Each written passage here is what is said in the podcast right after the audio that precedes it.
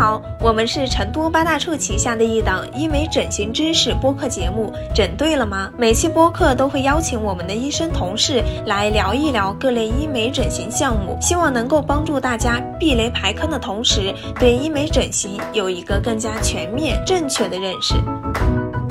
那本期呢，我们直播的主题，哎，是一个大家非常非常感兴趣的话题哈，就是如何打造优秀的腰臀比。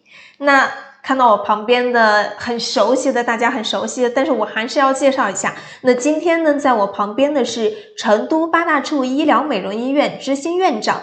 北京协和医学院整形外科博士，北京协和医学院整形外科专业研究生导师，专注吸脂及隆乳的，我们常称的脂肪奶爸唐勇唐院长，欢迎唐院。嗨，大家好，大家好，又见面了哈。如果你有一些其他的想要探讨的医美问题，是本期播客没有涵盖到的，大家也可以在本期播客下方留言，或是在 show notes 中联系我们。那不知不觉呢，我们火辣辣的夏天又来了，那大家又可以穿露脐装啊、低腰裤的一个好时机到了。姐妹们呢，为了美美的秀我们的身材，估计哎，很多人肯定又在这个体重上下了 很功夫了。但是呢，可能体重掉了几斤，但是视觉上感觉好像没有什么变化。我们想要的，哎，那个曲线好像也没有出来。那这个就关乎到哪个词呢？就是腰臀比。据说有一个优秀的腰臀比是比单纯的体重秤上我们一个数字是更加重要的。那真的是这样子吗？怎到底怎么去打造一个好看的、优越的一个腰臀比呢？那今天就请到唐院长来着重跟我们大家谈一下这一块儿。因为夏天到了，我觉得这个是姐妹们急需的。对，是是这样的啊。我们知道一个人的那个，他们就为了做脂肪整形、吸脂或者脂肪填充，都是为了一个比较好的比例。嗯，其实减肥只是一方面，减肥只是整个身体从身体健康角度来说，减肥是很重要。但我如果说需要一个好的比例啊，一个好的身材，一个好身材比例，它肯定还是需要，嗯，这个不是通过单纯减肥就能够得到。如果希望更漂亮。嗯，可能还得需要我们的外科手术、外科的一些脂肪整形来加以干预。比如说腰臀比，腰臀比有个漂亮的腰臀比，给人感觉这个身材曲线会比较好。所以，至于什么是比较漂亮腰臀比，怎么做，我们待会儿慢慢给大伙儿道来啊。是的，好，那我们就开始了。嗯嗯嗯。第一个大家问的很多，有很多人不明白，哎，什么是腰臀比啊？嗯，腰臀比是顾名思义是腰腰围和臀围的比例。嗯。这个腰围是怎么算呢？就是在那个一般来说可以算那个，就是这个肋肋肋肋弓肋骨肋骨下面和那个骨头髂骨上面这个最细的位置，我们把这儿算腰围，嗯，就可以简单按这个位置来算算腰围。臀围就是臀部最大的直径那个位置算臀围，这两个腰围和臀围比值就叫腰臀比。这有一个这个比较就是。嗯，就是看见就身材比较好的这个数据吧，或者是一个平均水平的数据。嗯，腰臀比对我们亚洲人男性的比例在零点零点八一左右这么一个水平，零点八一就腰和臀比在零点八一，女性可能在零点七三这个比例，能算是比较漂亮、比较好的一个比例。嗯，但是不所有人就是有这个比例，所以我们在脂肪整形时候，可能如果要做，尽量往这个比例方面去做。嗯嗯，希望能够达到一个比较好的身材。嗯。那什么样如何去打造一个优秀的腰臀比呢？我们大多数人哈腰臀比不好是腰太大臀太小。对，这腰臀比腰和腰大臀小，就是分子是腰，分布是臀。这个腰很大臀很小，说明就那个那比例就大了，就比例大，相对的臀就不那么好看。我们要打成一个好的腰臀比，我们就想办法把腰弄小。把臀把臀增大，对，这样可能增加一个比较好的腰臀比。但这个对通过自然的减肥，可能不一定能达到那么说一个比较标准的腰臀比，比较好看的一个这个腰臀比。一个好的腰臀比对身体曲线的影响是很大的。所以说我们有时候通过减肥呢，只能让身身体脂肪的负荷比较少，就是这个脂肪率、脂肪的这个体脂率降低。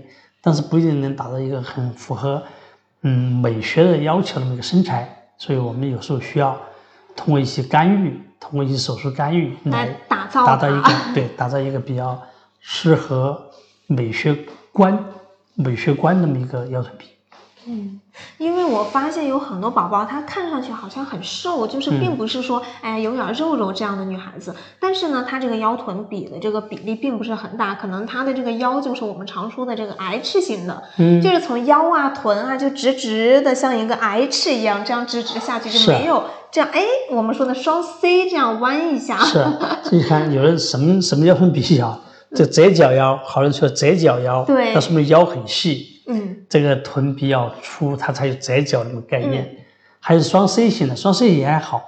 双 C 型的腰什么？就是它那个没那么折的厉害，但臀也没那么大，它上面一个像 C 一样，一个双双 C 型的腰。嗯，这样啊，虽然没达到一个双 C 型腰，可能没达到那个刚说那个折角那么那么细，对，但是它肯定比这垂直直线的腰，直筒腰，对比直筒腰好，甚至比还有好多像水桶腰。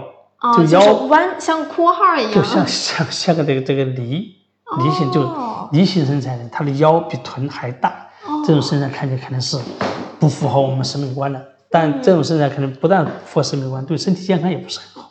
哦，对，那腰腹环吸可以吸掉多少的脂肪呢？是不是我想吸成什么样的，我就可以吸成什么？样？也是啊，我们腰腹环吸，刚才腰吸腰主要目的是把腰两侧。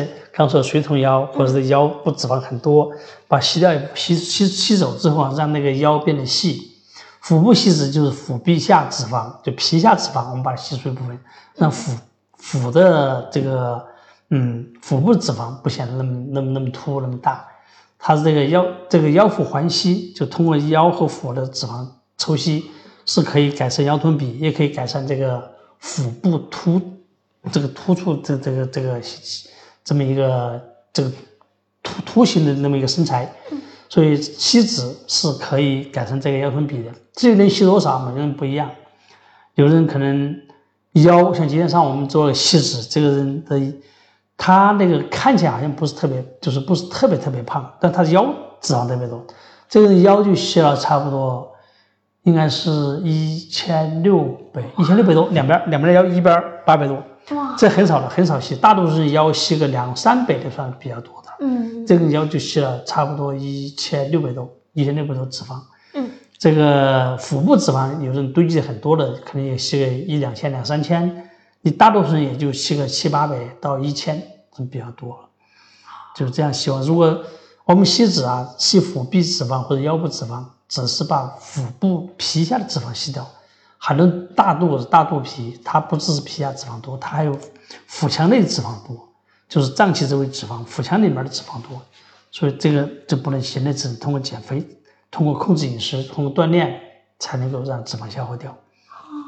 所以说，并不是说我啊吸的越多越好，或者是我自己觉得，哎呀，我想吸多少吸多少，那还是得根据你自己这个脂肪分布在哪里，或者是能吸到什么程度，由医生判断之后才可以。是的，所以这个吸脂不说你想吸多少吸多少，它是根据你自身的情况，根据你脂肪分布的部位才可以吸，就不能说我把所有脂肪全吸了。有人即使即使把所有脂肪全吸了，他也不见得能达到你的要求，因为他腹壁内腹腔里面的脂肪是不能吸的。也没法吸。嗯，那自体脂肪我们填了填充了我们的臀部之后，就是我们丰臀嘛，它这个效果可以保持多久呢？嗯，一般从理论上来说啊，嗯，如果我们填了脂肪，填了臀部的脂肪，嗯，一旦它填进去的脂肪有部分不存活，当时可能在一两个月之内或者三三四个月之内，基本该吸收的部分全部吸，就没有活的部分就被吸收了。嗯，但存活的部分脂肪，它永远它就理论上应该终身就在那儿。就臀部脂肪来说哈。它的脂肪，因为它的脂肪是和那个和来源处的脂肪特性是一样的，嗯，存活的脂肪它就永远在这儿，它不会再吸收，所以理论上来说应该是终身保持的。说，哎，我看一下大家问的问题，嗯，呃，进行这个腰腹环吸手术之后，我们需要注意哪些卫生问题啊？嗯，刚做完手术这段时间，就前面手术后至少手术后那一周或者手术后前面十天。手术十天，这十天之内可能这个它有细致有针眼儿，这针眼儿可能是不能沾水，嗯，你沾了水可能会导致这个针眼没长好，有有这个针眼感染，感染导致疤痕比较重，嗯，这是第一个要注意的问题。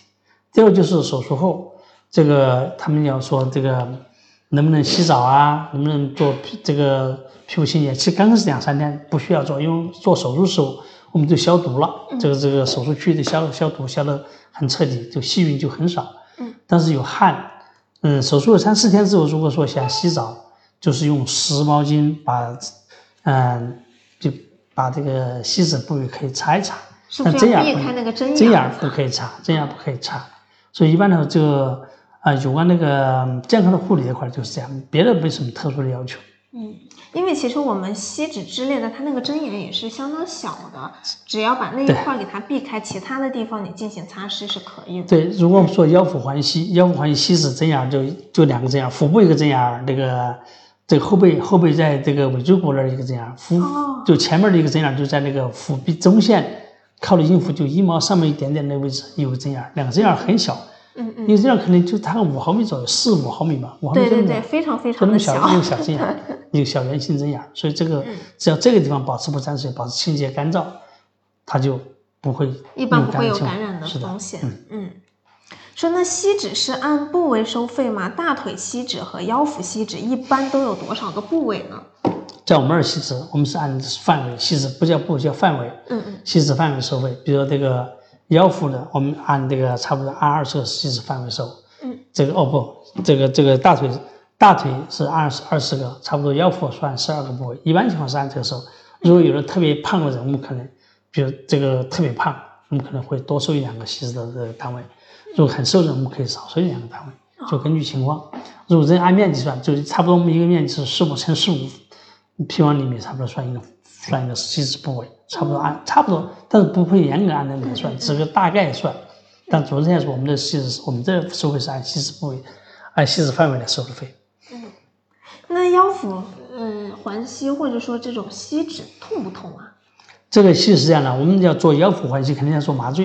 嗯嗯嗯。做麻醉之后，做手术过程当中你是不痛的。嗯。腰腹环吸做手术过程当中你是不痛的，手术后刚开始的一天肯定也不怎么痛。因为它我们那个还会打很多，在吸脂过程当中你要打肿胀液，肿胀液里面有些麻药，有麻醉作用。当肿胀液没有完全排出来之后，还或还这麻药还起作用的时候，你这个疼痛就很轻。当那个差不多第二天、第三天手术那个麻醉药全部代谢掉了，嗯，可能就会有些，但疼痛不是特别重。什么情况下就就你变换体位？什么叫变换体位？你从躺的到坐下。或者从坐下到躺了，这个体位变化时候，可能就腰腹有些疼，疼痛不是很重。但一旦坐好了、坐直了或者站起来走路了，它疼痛不是很重，它疼痛就不太重了，就可以走路。嗯嗯，但你压它、碰它，它可能还是有些弯腰，你要弯腰啊，或者下蹲呐，就体位变化可能会有些疼。腰腹环吸它这个范围因为不是特别大，嗯，所以疼痛还不是不是特别重，有疼但不是很重，都能忍受。好多皮实的人做完之后，第二天、第三天他们就上班了，就是可以做家务啊，什么都没问题。但有人对疼痛特别怕疼，疼痛敏感性高的人，可能要三四天，他觉得啊，我害怕，我害怕疼，我不能动。其实没必要，可以动，只要动的时候，你的疼痛能忍受，你就可以动。哦。你如果活动活动，反而对身体恢复反而更好，对手术会更好一些。是的。说那需要提前预约手术吗？做的话有没有术前的一些食品或者药品的一些禁忌需要注意的？这个我们这做手术，因为我们手术有时有时比较多的时候，你不能说你今天来我马上给你做手术，因为我们可能你今天来的时候我约了前面前面来看诊，约了今天来做手术，我就没法今天给你做，因为我就可能把人家约好的病人我得先做。一般来说，在我们这看完诊，我们就要手术安排一个手术时间，就跟你约好在哪天哪天再来做。就不很少有可能，除非我今天没事儿，但这种情况很少。就你来了，我看了，你觉得想做，我就给你做，很少有这种情况。就是大多数手术，我们是要看诊之后预约，预约时间，预约排时间来做。做手术前肯定有，有的药是不可以吃，比如说你在吃活血化瘀的药，就有的人他是为了这个降低这个血凝块的风险，就降低脑卒中啊，所以需要再吃阿司匹林或者盘参丁，或者他做了别的手术需要吃一些。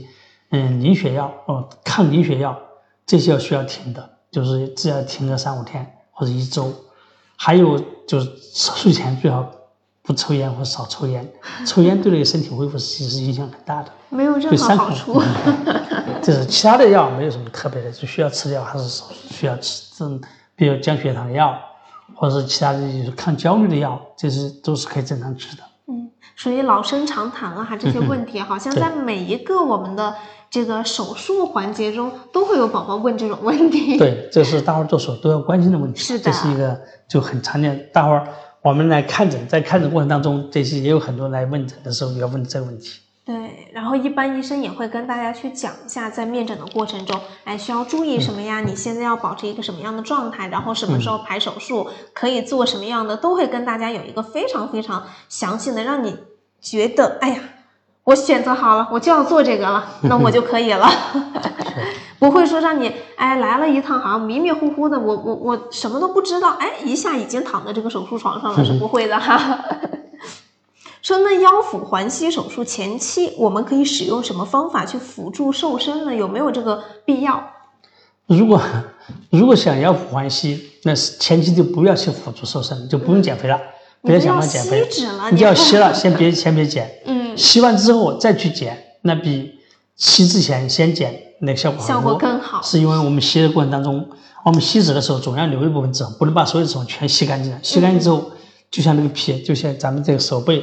这个皮皮下没有脂肪，就看着皱皱巴巴的。是的，它还会和深部组织粘连，那就很难受。所以我们吸脂的时候一定要留保保一层脂肪。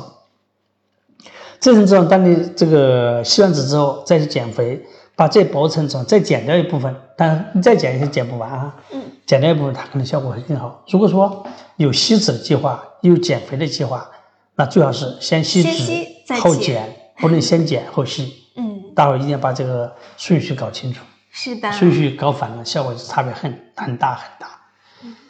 那腰腹环切手术都适合哪些人做呢？嗯，刚说了，我们刚说腰臀比，嗯嗯，这个腰臀比很大的人，比如说这个零点八、零点九，女性啊，超过零点八、零点九，这看起来不好看，或者超过超过一的，就是水桶腰类型，是有比较细的。嗯，还有就是这个就过于肥胖。嗯，这个穿衣服不好看，这是需要洗。就两种特别胖的人需要洗，就是要求高的也洗，也可以洗。嗯嗯，就两种人吧。但是特别肥胖的人吸完之后，虽然能改变，但是肯定达不到那么很理想的标准的腰臀比。对这些要求比较高的，不是很胖的，这个吸完效果反而会更好一些。那哎，我这个地方我有一个我我想问唐院的问题啊，就是因为像我是属于那种很瘦的人嘛，那我如果想要打造一个折角腰的话，它是呃可以打造，还是说略微有点困难呢？它这样啊，折角腰我们知道是比较折角腰，折角就是两边就中间很细，上下都比较宽，嗯，所以这需要两个条件，一个是上面宽，就是胸廓宽，臀部胯部要宽，嗯，这两边宽，中间窄。如果一个人他上下这个胸廓也很窄，臀臀部也很窄，中间我吸的再细，他也不会窄角。哦，他做的是有个这个 C 型腰。嗯嗯。如果你本身你比较宽，上下比较宽，这个腰就胸胸廓比较宽，这个胯部也比较宽，不是假胯真胯哈，胯部比较宽，中间脂肪又比较多的话，我们把这脂肪都吸掉或多吸一部分，尽量吸的不能再吸的时候。这会儿就可能出这件腰，对。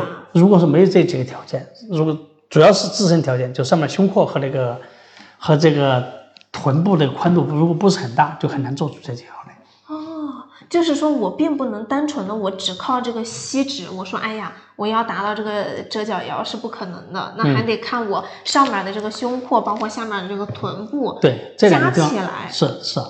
那我上上下，如果我我就是也没有那么好的基础的条件，比如说我胸廓也没有特别宽，臀呢也没有特别宽，那能不能通过手术给它打造一下？嗯，没有这样的，就是说胸廓也很窄，胸廓很窄它是骨头，因为咱们知道胸廓是像像这么这么一个一个这个这个，就像像两边那样，如果特宽，嗯嗯，就特特别宽的人呢，他那个就像这样嘛，特别这边宽那边宽这样，如果他窄的时候特别窄，就下面就显得不会。你窄的就就不太显得特别有有有角度的感觉，我没法没什么办法让胸廓变宽，也没办法让这个臀部变宽，没有这个办法，我们只能有办法，唯一有办法就是腰部变窄，让把脂肪尽量能吸的尽量多吸，但是不是百分之百全部吸完啊，一定要留一层脂肪，所以即使把该吸的脂肪都吸了，你能是啥样就啥样，不说做任何手术，任何美容手术做不到你想要的样子，只是。能达到接近或者无限接近你想象量，因为每个人要求不一样，每个人基础不一样，嗯，基础不一样，要求不一样，做完之后看效果也是不一样的。嗯，因为这个也是我之前有看到一个呃很漂亮的博主啊，嗯。他也是做了这样的一个腰腹环切手术，他就是因为人家本身也就条件很好嘛，技术比较很瘦好，嗯是的，他就是想要一个打造这个折角腰，因为他之前可能是略微有点这种双 C 这样的感觉，嗯嗯但是呢，做完之后就没有打造成这个折角腰，我看他也比较。就是发发布了一些东西嘛，嗯在说自己的一些感受。当时呢，我也跟他有同样的疑惑，我就在想，嗯哎呀，这个博主本身的条件很不错啊，就是人也很瘦，而且原本的这个基础条件就很好，那为什么反而就做不成呢？现在我知道了，那就是因为咱们上下，就对，上面上下很窄，中间即使一再瘦，它也不会他也瘦不到哪里去了。对，窄脚不成，窄不了角。而且我们的这个胸部和臀部，胸部呢我们可以向前增加这个丰满度，臀部呢也可以向后增加丰满度，但是它们两个就是不能横宽度向的对，宽改度不能一样，变它的这个对对宽度。，前后凸度，比如胸部可以是增加，通过填脂肪或放加力让凸度增加，嗯嗯，在臀部填脂肪也是这样后后凸的凸度增加。我们现在没有什么办法，我们不能说把胸口两边填成脂肪，那就很难看，那填成肉乎乎的。有胸部两边脂肪特别多的人，就很胖的人啊，他脂肪胸部两边脂肪也多，就显得胸他本来胸比较大，可是他那个肚子脂肪也多，胸脂就两侧脂肪也很多，就显得胸反而不大了。所以这有有的人，我们就把肚子脂肪吸了，把两侧胸胸侧腰部脂肪、侧胸脂肪也吸了，反而所以胸部没有做任何处理，反而显得胸大这个更加就是更加就丰满了，对突出了，更加好看。懂了所以不能，我。们不能有办法，不能说我们填脂肪不能把脂肪填在两侧的腰上，没有那样做法。做完之后看到腰就很难看，这胸就很难看，肉乎乎的。是的，想象一下也觉得蛮奇怪的，也没有人会想要做这样的手术。有这样手术人，就有这样胖的人，脂肪有很多的人，反而显得胸不好看。嗯，他们希望把点脂肪吸掉，吸完之后，这胸的轮廓和凸度就显出来，反而说那哪些人适合做大腿的吸脂呢？脂肪多了，大腿脂肪多了就喜欢适合做。顾名思义，其实跟刚才的那个问题，我觉得是一样的。首先呢，你觉得大腿粗，或者是你要求高，这两类人你就可以做，还不一样，大腿脂肪，不一样吗？大腿脂肪，大腿能吸的人还不见得所有人粗的人都适合吸。哦，因为有的有的人他这个他为了说我这个体脂率高，我想锻炼身体，嗯锻炼的特别猛、特别生猛的那种锻炼，比如说这个跑步，剧烈的运动、剧烈跑步、深蹲这种力量型的下下肢力量型的训练，它就可以让腿变粗。这个为什么变粗？是因为力量大量、大剂量、长时间、大体积的运动之后，可以让肌肉的体积增加。嗯，这个时候腿很粗，但是不见得是不是脂肪，是肌肉。哦，这是这样粗腿是没太办法通过吸脂来改变他腿围的。只有什么效果好啊？吸脂效果好，那种特别懒的人，不愿意运动，连路都不愿意走的人，这种人来吸脂腿效果反而很好。他脂肪多啊，我们吸脂吸脂只能吸脂肪，不能吸肌肉。对脂肪多的人才可以吸完效果好。什么人脂肪多？懒人脂肪多，又懒又馋的人脂肪更多。哎呀，是不是啊？所以，如果你是个很勤快的人，你是个很有自律、这个意志又很坚强的人，锻炼太多反而吸脂效果不好。嗯所以说那些健身的宝宝们，人家可能是通过这个健身去改变自己的体型体态或者是减脂。那我们这个懒人宝宝们就有福啦，我们既不用运动，也不用节食，只要靠医生就能帮我们达到想要的效果。也不知道是懒人有懒福，还是 怎么说？哎呀，刚才唐燕说的时候，我就很心虚在旁边。但是我是属于那种天生又比较瘦的人哈，就所以你吃完不长肉那种人是吧？我也长，我也吃完不长。肉的人，吃完不长肉的人那就不用吸，什么都不用做，也不用锻炼，也不用吸脂。吃完又长了，吃完又不动，长了很多那种，那就可以很适合吸脂。就又懒又馋的人很适合吸脂，又懒又馋的人还，就还还不爱动，就就懒嘛，很适合。哎，懒。嘛，不爱动为什么不爱动就是懒嘛？说那腰腹环切手术适不适合正在哺乳期的妈妈呢？不适合。我们知道哺乳期间，它这个，嗯因为因为要哺乳，你需要这个身体这会儿和非哺乳期不一样。嗯，在哺乳期间，我们知道很多妈妈这这个这个可能都有特点。如果你哺乳期间奶水很多，就是你会吃的很多很多，量很多，但是那种身体，当你吃那么多下去的时候，有部分转化来，嗯，这这个乳汁儿喂喂小宝宝了，一部分转化自己身体脂肪了，所以这个时候是你的你的身体这个时候脂肪的体脂率不是一个正常状态，最好是哺乳结束半年之后，但就是半年之后那会儿就整个身体恢复正常，看那会儿需要的话再吸，如果不需要就可以不吸了。哺乳期间不用吸脂，不需要吸脂。这个吸脂也影响你哺乳，所以哺乳期也影响我们判断你这个真实肥胖的程度。所以哺乳期间我们不建议做吸脂，也没必要做吸脂。是的，还是等到我们这个哺乳期过了之后，嗯再来做会更加安全一点。一个是安全，安全还主要是更加有效，更加能够精确的判断需要吸不需要吸，吸哪个地方，吸多少。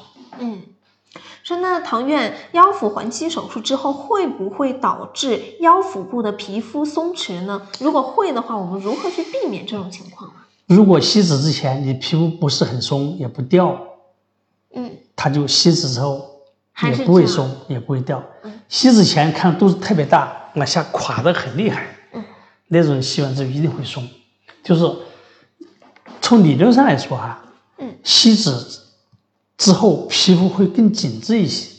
就为什么？就像我们一个口袋，一个有弹性的口袋里面装东西越多，它不是掉的越厉害吗？当我把里面东西取出来之后，它会缩回去。咱皮肤是有弹性的，嗯但超过一定弹性限度之后，它缩不回去了，它就会松。所以吸脂前不是松的病人，吸脂之后它也不松，吸脂前有松，吸脂后还会松。所以说，很多人以为说我我以前这个啊，好像有脂肪不显得松，吸脂会不会更松？其实不是这样的，嗯，应该是吸完脂之后，它更更加会紧致一些。哦，所以说这个和吸脂的这个过程其实没有特别大的关系。对，应该是吸完脂皮肤紧致度会更高一些。是不是因为我们皮肤本身它也是有弹性的？是，主要是因为它有弹性，最主要是有弹性。如果没有弹性，吸完脂它不所有都垮下去了吗？那完蛋了。咱那就皮肤是一个是一个弹性组织，叫粘弹性组织，嗯，说那马甲线能不能靠脂肪填充出来呢？能填填出很难看。它不是我们知道真正的马甲线是有肌肌肉对，对它不是脂肪堆起来的。如果说需要用脂肪填出一个马甲线，那填特别怪，是肉乎乎的马甲线，是肉马甲，不是是脂肪的马甲，不是肌肉马甲，就看起来很怪很怪，就像那个软软的豆腐块儿一样。嗯，宁愿如果那样，我觉得宁愿不要。是的，我也觉得，像之前也有人问唐月，哎，我想要那个腹肌呀、但是我又是一个很懒的，不想运动，能不能唐唐月我来找你，你帮我雕几块呢？唐月说，呀，这个雕的话，我也可以用脂肪给你雕一下，但是啊，你得先想好，这个雕出来跟人家那个摸上去硬邦邦的肌肉可不一样，它就像豆腐块儿一样，它远看呢，或者你照照照相出来。在这个相片上、照片上，它差不多，但是你只要近距离一看或者上手一摸，那完全肯定是不一样的。是这个，我其实不太很建议他们用那个，嗯通过去吸脂来雕出一个马甲线。这样，如果真想练马甲线，就使劲练，刻苦的练就能练出来。但是想通过捷这个捷径，我觉得效果不是太好。嗯嗯嗯。说小腹吸脂三个月了，现在还感觉硬硬的，正正不正常？正常，正常。嗯，正常的，是因为那个吸脂之后啊，它那个皮下会长斑痕，咱们皮肤破了会长疤，还看到明显的斑痕。皮下它也会长斑痕，但皮下斑痕呢没皮肤那么重。嗯，这个疤痕它是有个形成，有个刚开始有个形成期、增生期、平台期，后面消退。它每个疤痕都有那么几个过程，在两三个月的时候，可能是疤痕增生最重的时候，可能是。它增生完了之后，它很稳定的时间慢慢开始在消。一般等到吸脂之后，它的疤痕等到要软，差不多最好半年以上，半年或者一年，都基本上都能软了。那会儿才能摸起来才能软和。所以刚开始吸完两三个月很硬，摸起来硬邦邦的，或者摸起来疙疙瘩的，很不平的感觉，也都是正常的。等它完全软了，这些地方不是就不会像摸起来那么疙里疙瘩的，是刚开始摸起来疙里疙瘩，主要是你有皮下斑痕的原因造成的，这是都是正常的。那臀部我们除了可以填充脂肪之外，还有没有其他可以填充的材料呢？或者有没有假体啊？嗯，臀臀部填充大多数肯定用脂肪填充，因为脂肪量很大嘛，来源也很丰富。嗯，但是很多很瘦的人他没那么多脂肪，嗯，有也有用皮下用这个假体来填充臀部了，但没有说臀部用这个专门填充臀的臀部形状的假体。我所知道他们好像是用填乳房的假体来填臀部，有这种。别的方对是是，嗯，他有有有这种人，对，有这种嗯用填胸的假体，他要选个比较扁的、比较适合的形状来填，有这样的。嗯嗯。但是除此之外，好像我还没听说有别的。有人说啊，看我用玻尿酸，用这个什么别的这个这个可吸收材料，那个可能不太靠谱，因为填充臀部我们不知道填少了不管用，要填很多，一天。怎么一百一好几百毫升才有效果？如果填好几百毫升玻尿酸，一个是费用非常非常高，那个费用真的。另外就是我，大量的玻尿酸填到体内，到底有没有对身体有没有有没有害？不知道啊。这块我还是建议不要用玻尿酸填，还是填要么就脂肪，嗯，要实在不行就还是很想做那就用假体，嗯，用假体可以填，就这两种方式。嗯因为我们的臀部它不像我们的面部，我们面部很精细也很小，它每次填充呢可能量不是那么多，是完全 OK 的。但臀部啊，大家知道用脂肪去填都需要大量的脂肪才可以填起来的。对，用那个玻尿酸，哇，想想一百支玻尿酸得多少钱？一百支还不见得够，一边都要一百支，一百毫升，填一百毫升就一百毫升，我们填脂肪填臀部有时候多了能填一边能填个两三百毫升。哇，两边能五六百毫升了，所以那就很多很多，填一百毫升你看不出来多少东西。嗯，但是填臀部，无论是填臀部，填太不能填太多，可能有别的风险，填的越多风险就越大。因为我们知道臀部它有好多层次，这个在深部，在臀大肌的身边有很多很多大的血管，就我们腿部的血管都是往臀部里走走过去的。如果填的太多，填太深，它有可能脂肪容易栓塞到血管里面，会造成很严重很严重后果。所以臀部填臀部还待会儿，一个是不能填太多。作为医生来说，就不能说病人要求填多少，顾客要求填多少，该填那么多。一个是不能填太多，一个是注意层次，这样安全性就能够有很好的保障。嗯。如果你有一些其他的想要探讨的医美问题，是本期播客没有涵盖到的，大家也可以在本期播客下方留言，或是在 show notes 中联系我们。那在吸完脂之后，会不会对我们走路的这个形态各方面产生影响呢？在你 在吸脂之后，还在没恢复过程，还有疼的时候，你走路可能觉得没那么利落。嗯嗯。但恢复之后，那就没什么影响了。嗯。可能如果吸的很多，要这个身材好了，走路可能心心情感觉更轻快了，感觉更有更有这个自信了。别的不影响。哎，而且这个事情我有发言权啊，就是因为前两天我有一个姐姐，她来成都嘛，我陪着她在成都玩了一下，但是她是属于那种呃稍微有点肉肉的女生，然后我们走着走着，她就说，哎呀，真的要减肥啦，受不了了，走不动了是吧？我说怎么了？你是累了吗？他说不是，我这个大腿现在就是太胖了，它中间出了汗之后磨的，他说感觉要磨肿了，很痛。是磨是它会把皮肤撑红，对，有人会撑着发。撑红完了之后，它会变得发黑，就是皮肤损伤了。嗯嗯，就是很胖的人就就会就是摩擦之后有一些呃色沉沉淀啊等等之类的。所以说对于他来说这一点也是相当痛苦的。他说：“哎呀，我要减肥，我要减肥。”我说：“你实在减不下来，就来我们医院吧。”对，其实这是个这个效果很好，就好多大腿特别粗，两个走路时候会摩擦，导致皮肤疼痛，皮肤颜色也发黑的话，这种情况吸脂效果会好。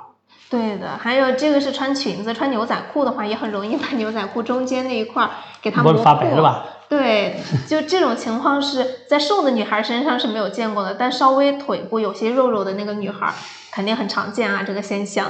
这种胖，这种腿很粗，两个腿没缝缝那种，肯定不会不会穿牛仔裤，可能就是穿裙子，这样会舒服一点。穿牛仔裤那个那会显得特别粗壮。对的。说那哪些部位是最容易堆积脂肪的呢？这个每个人不一样。你看，有的人他说他说那个上半身很细，下半身很粗，就腿很粗，他上腰很细，胸也很细，但腿很粗。但有的人就是上半身粗，下半身细，每个人不一样。大多数人情况是，对对女性来说，一个是腹部，嗯，下腹部，首首先是下腹部。下腹部，下腹部这个脂肪堆积，嗯，然后是这个腰，就妈妈臀这个位置，哦，腰部、腰部，甲胯、嗯。甲胯位置有堆积，嗯嗯，还有就是有个胳膊，就上臂，哦上臂，拜拜肉啊，嗯拜拜肉。胳膊，完了再多的有有这个这个下颌线，下颌，下颌脂肪堆积，最不容易堆积的就是胸，就是没有说哎呀我的胸就太容易堆脂肪了，啊没有听说过的，所以就是每个人不一样，但是唯一相同的就是胸胸部脂肪不容易堆积，其他地方就每个人不一样，每个人不相同。听着听着就听到自己最不想、最不想听的了，就是咱们就说这个脂肪它很不听话，我们越不想要的地方，哎，它越堆积；越想让它长的地方，它就是不长，也是很困扰大家哈，也困也很困扰主播，就是有的时候常常在想，哎呀，脂肪好不听话，怎么这个样子啊？说那我们怎么判断我们的腿粗是肌肉造成的还是脂肪造成的呢？嗯，这个判断就很很简单一个判断方式。当你就是你觉得你这个腿粗，到底是肌肉还是脂肪？你把脚尖儿垫两个脚尖垫起来，就脚尖垫起来，起来两脚两个脚垫起来，就是使上劲儿，这样这个肌肉就绷紧了。嗯，当肌肉绷紧之后，你再捏这个腿，如果还捏得起来，软软乎乎的，那就是脂肪；当绷紧之后，捏起来是很硬，那就是肌肉。对，这个方法很很容易判断，我大腿、小腿都可以使用这个方法。也是一个非常简单的，嗯大家自己在家很轻松就可能可以初步判断的一个方法。是的，是的。嗯脂肪下面就是肌肉，那为什么我吸脂了过后，哎呀，还是没有马甲线呢？嗯，我们刚讲了哈，这个脂肪下面是肌肉，是的，没错。如果这个吸，我们把脂肪吸的很多，吸的很厉害，当露出马甲线的时候，那说明已经吸的特别薄了，就是脂肪太薄，就露出你的，就当如果能露出马甲线，说明肌肉和脂肪之间几乎，皮肤和肌肉之间几乎没什么脂肪了。哦，这个时候就会出别的问题，就会让皮肤粘到肌肉上面，就皮肤是没有活动性，摸起来硬邦邦的，哦，活力也不行。我一看，我们现在我们这个手背摸手背，这是没有皮的，嗯，手背上是没有脂肪，脂肪很少。摸手手背那个皮肤和摸摸上臂胳膊的皮摸起来完全不一样。如果当你肚皮的皮肤摸起来像这个样子，那就一显得非常，那就很难看了，也手感也不好。它还不会像这样，因为咱们手背这儿为什么它这个皮上面皮下没有脂肪或脂肪很少，它为什么不粘？我们手背下面有一层滑膜，就是皮肤和这个深部组织之间、肌腱之间是滑动的，所以它不粘。如果肚皮上脂肪，无论是肚皮或是别的地方，当脂肪没有了，皮肤和肌肉粘住之后，这个肌皮肤没有一点滑动性，走路可能甚至会疼痛，就会，而且摸起来会很硬吧。嗯嗯，如果细到那个程度，一定是不但没有马，不不但没有马甲线看，而且会非常难看。所以吸脂如果吸到那个程度，会非常非常不看。一般来说吸不到那个程度，所以说不太容易真正把你马甲线吸出来。如果好多做吸马甲线出来，不是吸，不是把马甲线吸出来了，是把脂肪雕成马甲线，豆腐块了，那不是真正的马甲线。如果真正马甲线是肌肉凸出来，我刚刚说了，如果吸到把肌肉能够显露出肌肉轮廓的时候，那一定是吸多了，那一定出别的问题了。所以不能很少吸出吸脂。一个有经验的医生或者这个负责任医生不太会那么去做。嗯其实大家你想一下，所有的医生啊，他都是，尤其我们呃本来就干整形外科的医生，他都是想要帮大家尽力的在安全的基础上呢，去帮大家达到一个最理想的效果。如果说我们真的可以把这个脂肪完全抽掉的话，那我们的医生肯定会帮你抽掉的。既然不能抽掉，那就是这些脂肪一定有它的作用。所以说，我们不要刻意的去追寻，哎呀，我一点儿我都不要。我们那都是我们自身的东西，怎么能一点儿都没有呢？每个人身体每个结构都有它的功能。嗯，是的。如果你把这个结构破破坏掉，或者把它把这个结构完全取消，它就会出问题对，脂肪有个很大的作用，就是滑动作用，就是皮肤和深部组织之间让有脂肪存在，它有让皮肤有滑动和伸展作用。嗯，另外就是还有一个脂肪作用，就是它有保护内脏的作用，它有缓冲作用啊。它能缓冲。比如身体受到冲击，比如一个人胖人和瘦人，嗯，胖人撞一下，可能受伤没那么重，因为他脂肪能缓冲；一个瘦人被撞了一下，就在一个嗯一个力的临界状态下，嗯，那瘦人可能受伤可能会更重，就是因为脂肪保护力量不当然脂肪还有是保，还有这个有营养的这个能量的这个储存作用，还有什么保温作用，还有各种各样的功能都有。首先就是不，我们不能把脂肪要抽出，不能把它抽的一点没有，抽的没点没有会出别的问题。所以在抽脂的过程当中，不能说我抽的越多越好，抽的一点没有是最好，那是不对的，那是有别的问题出来了。只不过你只想到一方面，没想到另外一方面。嗯。这边有一个唐苑的粉丝说唐苑是他男神啊，然后问唐苑加钱可不可以插队？这个我回答不了啊，问问唐苑不需要，不需要加加 加钱，就是我们这个手术按正常排就可以，我们也不能也没说你多给点我钱，我给你先做先做，没那样，不不这样，一般的时候我们尽快安排，尽量早点按你的要求来安排。像有的小手术，如果做很小，比如说做双眼皮或者切个面部、颊部，就随时可以加。因为那个手术很快，很快就做完。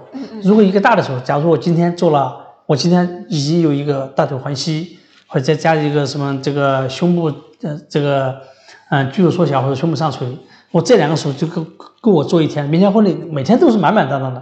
我加给你，如果你的手术很大，我也没时间给你做。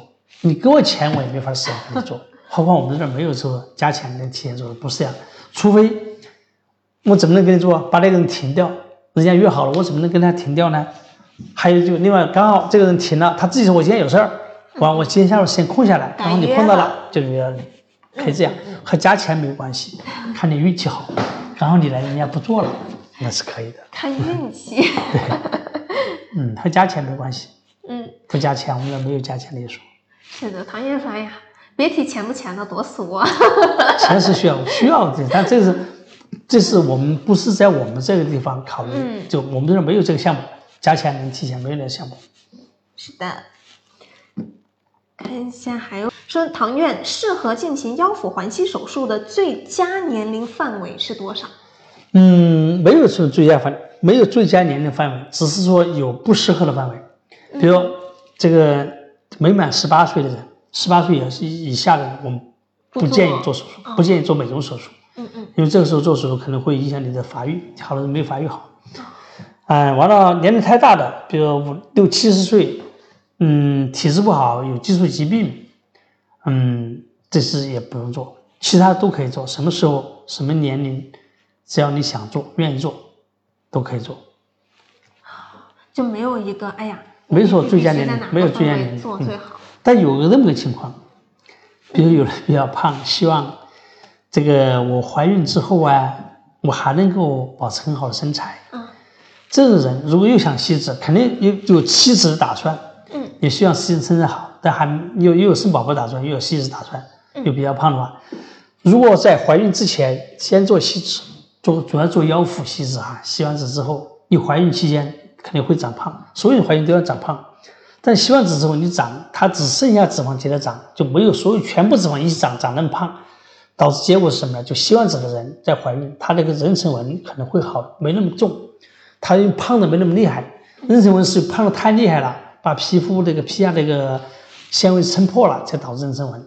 所以像这种人，如果说又有吸脂的打算，又要一定还有这个要要生宝宝的打算，嗯，嗯，又希望生完宝宝身材更好，我们可以建议像这种可以先做吸脂，但这种我们做吸脂肯定和这个和这个为了身材特别好的人做其实还不一样，我们这种脂肪可能实际上还会保留稍微多一点儿，哦，稍微多点之后，可能它有，因为我们刚说脂肪有好多好多功能呢，嗯，像这种情况下，先吸完脂再怀孕，可能对妊娠纹、对你的身材、对你妈妈臀这些地方都会好一些，对。说那我做完吸脂手术之后，哎，我是不是就可以放心大胆的吃东西了？不可以。之前唐月也有说过这个啊，说我刚给你吸完，你就放肆的开始吃，哎，那完蛋了。虽然我吸了的脂肪呢，它不会再长出来，但是你留着的这些脂肪，它还会长大，是这样吗？是这样的哈。假如说我们吸脂，比如你肚子大，所以肚子特别大，那个妈妈臀也很大，腰腹很粗，说明这个地方的脂肪容易沉积下来。嗯，要么你说为什么吸这儿呢？是因为这这儿大呗？为什么这儿大？是因为这儿脂肪容易沉积。我给你吸完之后，吸完之后，比如上腹这个这个这个上腹部，还有下腹部，吸完之后，如果你的热量很多，就它又它还容易沉积在我吸这个地方，对，以前很大的地方，它还会容易就这会儿呢比别的地方更加容易沉积脂肪，嗯，就效果就没以前那么好。我们碰了经常嗯碰到过好几回这种病人，就是他说你看他他呀，你看我吸完脂，你看我们几回看好像吸效果不好，其实不是，其实他长他他说我是长胖了没有？他说就长了三四斤两三斤，其实就这样，你这两三斤可能大部分就长到这个位置了。哦是因为这段脂肪容易堆积，哦，所以他就说，你看我们这个这个这个这个，你看吸完你没吸好，效果不好。我们把以前数据拿来看，我们有的人啊，有的人回来就吸完脂之后，一个月回来复查的时候，我们会给他量个腰围维度，嗯，就吸完脂之后一个月，那会儿其实还有些肿，它的维度比他后来半年或一年回来看的时候，当时的维度比他后面再来看我的维度还大，大一两公分、两三公分，说明什么？说明就是后面这个地方是后长出来的，所以一定吸完脂之后不可以还吃还喝，还是需要控制饮食，还需要更好的锻炼。嗯你如果能维持体重或者体重减的更少一点，那效果就会更好。如果一旦长，你要长，哪怕长上一斤两斤，它就有可能长到我以前给你吸脂的位置，因为那个地方脂肪容易沉积，所以这块手术做完吸脂手术，一定要控制体重，少一点那就更好，不少也不能多，一点都不能多，多了之后它就往那儿长，哪怕长两斤、长一长两斤有可能长那儿。所以吸脂的人，不是说吸完之后我就可以海吃海喝，那就没必要，那就你如果还想还吃海喝，就别吸了，就是嗯。哦，这次真的懂了。我以前也在想，那我吸完脂之后，我长个两三斤，好像对于我的身体而言，它是一个很小很小的数值。但是我完全没有想过，这两三斤可能它都会长在我刚抽的这个部位。是的，对于这一个部位而言，那这两三斤可就夸张了，因为我抽出来的还不一定有没有两三斤呢。是的，其实我抽脂肪，抽脂，假如抽个两千毫升，脂肪因为它的比重小，抽个两千毫升不见得有两三斤的，是的，知道吧？懂了所以你懂了再长，你长，它可以长到以前的位置了，懂了，真的懂了，真的懂了。真的懂。说那富贵包可不可以做吸脂啊，唐源？富贵包是这样的，富贵包，这它是骨骼的问题不是还是骨骼，大多数富贵包里面它里面还是脂肪，哦，但是富贵包的脂肪和别的脂肪不一样，它我们脂肪啊，我们知道脂肪里面有很多很多筋儿，嗯这个筋越多，它的就越韧，嗯越韧的地方就不好吸。我打个比喻哈，嗯嗯，咱们四川人爱吃猪头肉，你看猪头肉这个这个这它这个它它这也是肥肉，嗯。肚皮这个这个五花肉这个肉也是肥肥肉，啊，这两个肉的韧劲儿完全不一样，就很猪头这这个这个这个皮下组织很韧，为什么韧？它就是里面含的那个筋儿特别多，筋特别多，筋特别多，它脂肪在筋它的在筋串筋肉之间对？所以抽起来就很很难抽。啊，就有的人，大部分就大部分这个富贵包就是这样的，嗯。但有少部分他富贵包里面他的筋儿很少，要抽效果就好。嗯。其实很多的人抽效果就不好，就富富贵包里面的这个脂肪结构和这个面部，就是这个就是在这个就是就是就我们还还拿猪来比，和猪嘴巴的周围的这个叫猪嘴儿哈，叫我们叫叫什么嘴儿？四川话那个猪猪嘴巴的这条那个那个那个肉那那个块儿脂肪差不多，里面有很多筋膜，筋膜越多越韧，哦抽搐效果越不好。看什么人情况不一样。我刚联想到的就是有很多那种像红外线一样的那种激光。如果说只有上下我有两个这样的激光呢，那在这一片的空间里，我就可以把这一片掏空，就很容易。但如果说它这个线非常的多，编起来的，对，你就得绕着这个线，不能把这个线也给它触碰了。不不不能触碰，但是抽不出来，哦它很韧这个是抽不，出特别韧对，那种抽不出哦，来，是不是我们的效果特别差。脂肪就挂在这个上面？是，它在它编的像猪框框那个那个这个脂肪就在那些韧带的缝缝之间，啊这韧带会让你抽的时候感觉特别韧，啊，就是可以抽，但可能它的这个效果效果太不是很好。对，有的人效果很好嗯，但少部分人少部分效果，大部分效果都不太好。如果需要把富贵包，要嗯解决，除非做手术把切开切掉。我们上回就有一个病人，是个男的，嗯嗯，我不知道这个朋友有没有看到我们在看不看我们这个视频？他就是他说他那个腹包很大，影响他那个整个脖子和那个和肩好像是连起来的。哦，他就是这个，他我越胖我这个越大，是越胖它里面脂肪越多。嗯。完，他就说能不能有办法？我说先抽试试看，就给他抽，根本就没法抽，里面全是特别特别韧，很韧，就是针在里面用很尖的针就没法抽。嗯嗯，完了没完，就当时因为实验也跟他说过，抽不了直接做手术切。嗯，后面他也愿意做手术切，把它切完之后，切出来的东西，它脂肪是一般脂肪，我们切出来放在一摊在那儿是一摊软软的，就没有形状。他那个脂肪切出来一块儿。墩墩的，一坨。对对，墩墩的一块像豆腐块一样。就它里面脂肪特别韧，所以这个富贵包不是所有人吃完效果就很好，但是可以这样，富贵包我们现在不是有一个叫酷素，嗯嗯，酷素用富贵包，你就来解决富贵包的效果还是应该比较明显。嗯，而且我们的酷素不用开刀，不用手术，可以用那个方式来做。是的，可以称得上是午餐式的一种。给你解决问题的方式也是非常方便的。有这种不想做手术啊，但是又有轻微的一些富贵包或者有富贵包困扰的宝宝们呢，你可以先去尝试一下这个我们的酷素，可以多做点效果不错的。嗯，说我哎，我还以为吸少了这个妊娠纹肯定会更严重呢，就可能是前面您讲的那个不是不是是吸完脂之后，她那个你在怀孕之后，她那个肚子没那么大，肚子。撑不了那么大，她不会把那个皮下那个弹力纤维撑断，不这么撑断，妊娠纹就会少。